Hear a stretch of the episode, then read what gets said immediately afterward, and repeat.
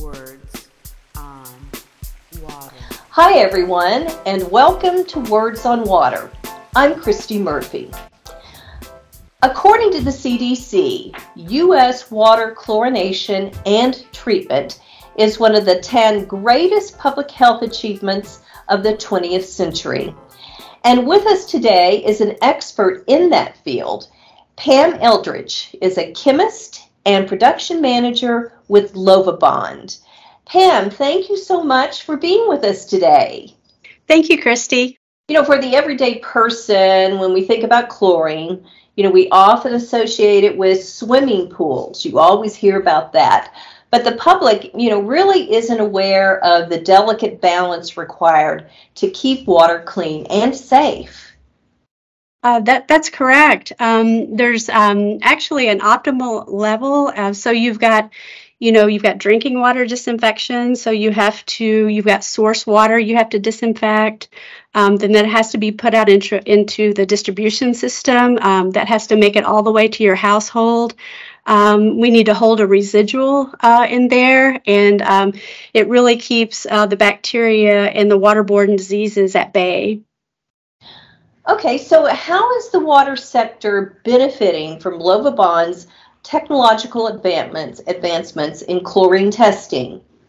Uh, well, chlorine testing, uh, it's it's very, um, first of all, it's very important to monitor for chlorine because in different applications, uh, you want different levels. Um, uh, for example, in a drinking water application, you want to hold a residual to make sure that the water is properly disinfected. Um, in a wastewater application, Uh, you want to uh, disinfect the water, and then you want to take that chlorine residual all the way out before you discharge into an environmental um, body of water.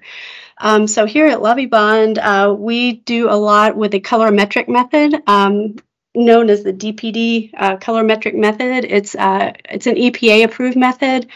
Um, it's really an industry standard. Um, it's been used for years, um, and it's it comes out of um, standard methods for the examination of water and wastewater. It's method forty-five hundred um, C L Part G.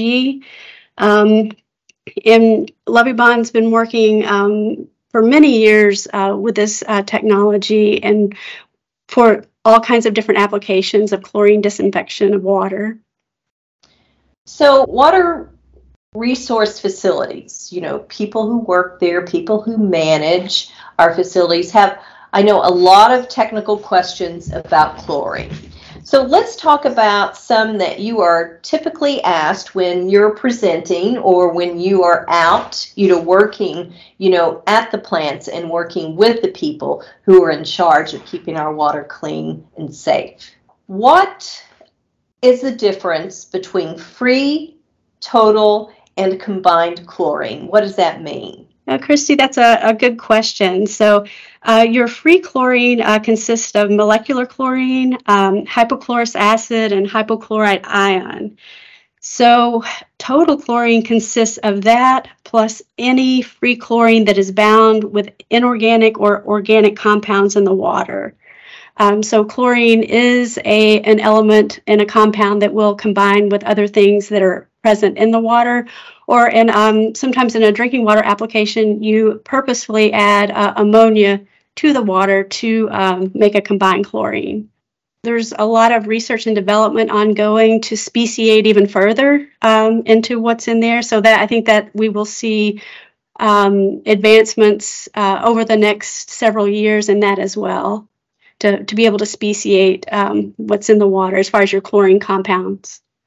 So I'm thinking chlorine, but now we're talking about chloramine, and you get questions about what is that?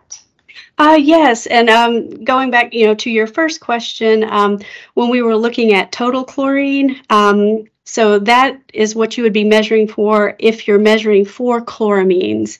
And a, a chloramine is actually a chemical compound. Uh, it's a mixture of chlorine and ammonia. Um, so there are um, maybe probably thirty to forty percent of uh, North American uh, drinking water plants um, may chloraminate their water. Um, this typically takes place a lot of times in warmer climates. Um, I'm located in Florida. It's very typical down here. Uh, also maybe Texas, Arizona, Southern California.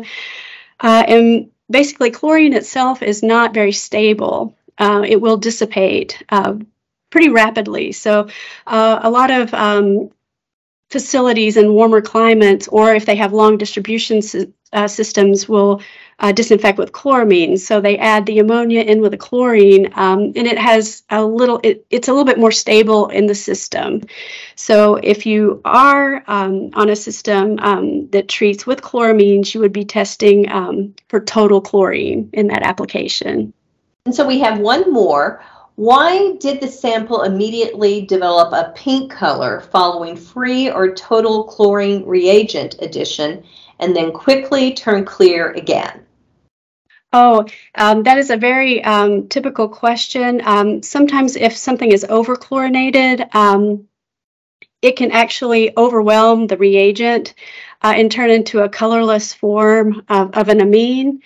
Um, so if this were to happen, a good way to check to see if there's just a an overabundance, if, if you have overchlorinated the water, would be able, you, if you could take a sample and add some um, D I water to it, and then re- and add the reagents back into it, and if it turns to the pink formation color that you're looking for and stays, uh, that's a very good indication that there's just uh, too much chlorine in the water. And for the D P D colorimetric method, um, depending on the manufacturer and depending on the methodology, um, you're looking at, you probably can't go any higher than ten, maybe max twenty parts per million uh, with this methodology.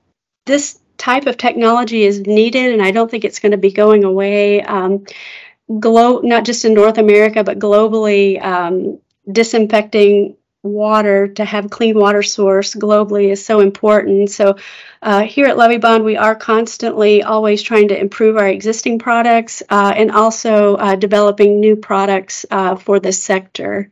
Um, and we also work um, uh, sometimes with A S T M and other um, method building uh, organizations uh, to develop, further develop methods. So it's a, I think it's a very important uh, piece of the water sector. Um, you know, as human beings and um, human life forms, we can only go about three days without safe drinking water. So um, uh, the disinfection, the proper disinfection of the of the drinking water is very important. Pam Eldridge with Lovibond. Uh, we really learned a lot about chlorine and what's going on behind the scenes at our water resource facilities that keep our water safe. So thank you for being with us today on Words on Water. Thank you so much, Christy. It was my pleasure.